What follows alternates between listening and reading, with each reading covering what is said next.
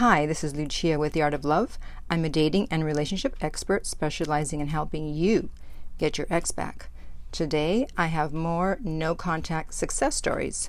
I know that these are very helpful if you are in no contact, if you're waiting to hear from your ex, and you're wondering if you are ever going to hear from them. And so, hearing stories from other people who were in your exact position and who did end up hearing from their ex, I know is very helpful and helps you to keep the faith.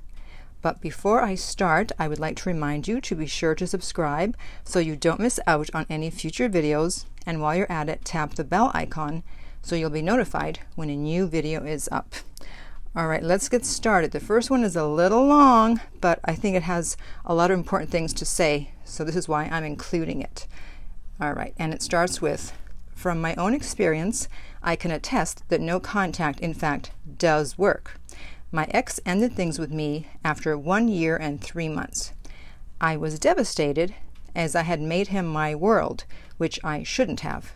I was the type that you hear about that did everything I was not supposed to do afterwards pleaded, cried, fought, apologized, kept texting, etc., wanting to understand why and to try and repair things. But he was hell bent on ending things and was very cold and hurtful for me to get the message. That's right. When you don't get the message, at first they're nice, but then if you continue with the pleading and the crying and the fighting and the apologizing and the texting, then they're going to get nasty. Continuing on, he even went as far to say that he never wanted to hear from me again, which totally broke me inside. I never thought I would get over this guy, but after I rejected his last late night booty call, I decided to go no contact. In this time, I turned all of my attention onto myself, healing and making myself whole again. During this time, I got my mojo back. I felt happy and free again and trusted that the universe had someone better for me, as clearly this guy who I wanted to be the one was, in fact, obviously not the one for me because it was so easy for him to say goodbye and walk away. Fast forward 94 days, so that's over three months. I was doing the dishes, and for some reason he came to mind. I felt very strongly that I would be hearing from him, although I didn't know why. The thought came and went. Not even an hour later, I received a text from him asking how I was doing. I could not believe it, and was in shock, because I knew just how badly everything had ended. I did not answer, as by this time, having time to reflect on our relationship due to no contact, I was not interested in him any longer. Fifteen minutes later, he texted, I know it's weird and out of the blue that I'm texting, but I wanted to, and so I did. I still did not respond, and still haven't, and that was a week ago. I feel like I am completely over him now, and I don't want to go back to that relationship. If it couldn't work the first time and he didn't want me, why would it work now? My point is, in sharing this, is that I was the biggest skeptic of no contact, and out of my fear and anxiety of losing him and that he would move on and forget about me, I always wanted to stay in touch. Now I know for sure that this no contact thing for as long as need be works 100%. If someone never reaches back out, then that shows you that there's truly nothing left to salvage. So why would you want that? Be loved, accepted, and respected. If anyone does not or cannot appreciate the person you are and see your value, then that is not someone you should want in your life. This whole breakup experience and finally moving on has taught me so much about myself. Although it was extremely painful and very depressing at first, and I didn't understand why it had to happen, I can now say that I am truly thankful that it did. I will never be how I was before. I now put myself first and feel that was the lesson I needed to learn.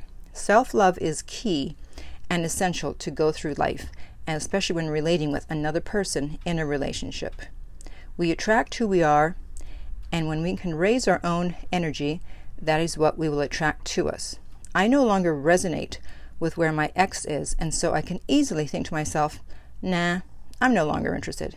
So much so where I felt indifferent to his texts, although a little surprised that after everything we had said to each other, he did reach out to me. We're almost at the end of this, don't worry. to everyone going through a breakup, just hang in there and stay strong. You got this. turn your attention inward and give yourself everything you want to give to your ex. You will start to see over time that you will feel better and start to get some clarity on the way things really were and not what we fantasized or wished things were. I fully believe our journey is all about returning home to ourselves. It's not about finding someone else to make us feel whole. Relationships should just be an addition to your already great life. As I write this, I can honestly say that three months ago, I never thought I would feel this way and be over him. So don't give up. You are already enough and worthy of love, but we must give that to ourselves first before we can, we can attract that love to us, whether that be a new love or the ex. What a great comment that was. All right, let me read a short one here after that very long one. Okay, this one says My ex had been posting really sad and depressing tweets directed towards me since I started no contact a week ago. He just texted, Hey, should I respond? If not, should I just read it or leave it unseen? So I responded with, No, don't respond. and then she wrote, He ended up sending me a long message, which I didn't respond to, telling me he understands how he, I felt, and I didn't respond to that either.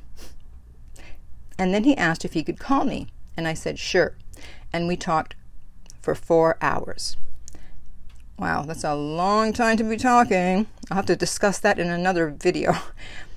And we got some sushi yesterday and got back together. This method really works. Like, he's really not the type to reach out first or admit his mistakes. Well, here's the thing about that people go, oh, my ex are stubborn or he'll never reach out. Listen, interest level trumps everything including someone who's stubborn, someone who's not the type to reach out.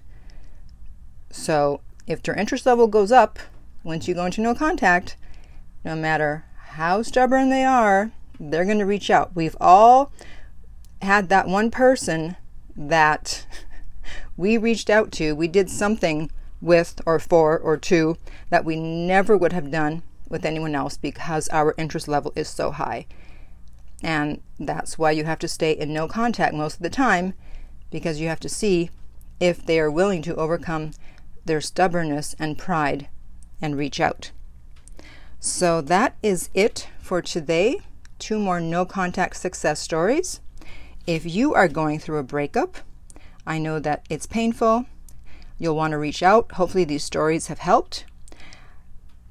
And if you need someone to speak to, I do private coaching. So you can reach me at theartoflove.net. The direct link is below, and you can also sign up for my free newsletter while you're there. If you're listening on YouTube, remember to like and subscribe. If you are listening on iTunes, I would appreciate it if you would rate and review the podcast. And finally, remember that love inspires, empowers, uplifts, and enlightens.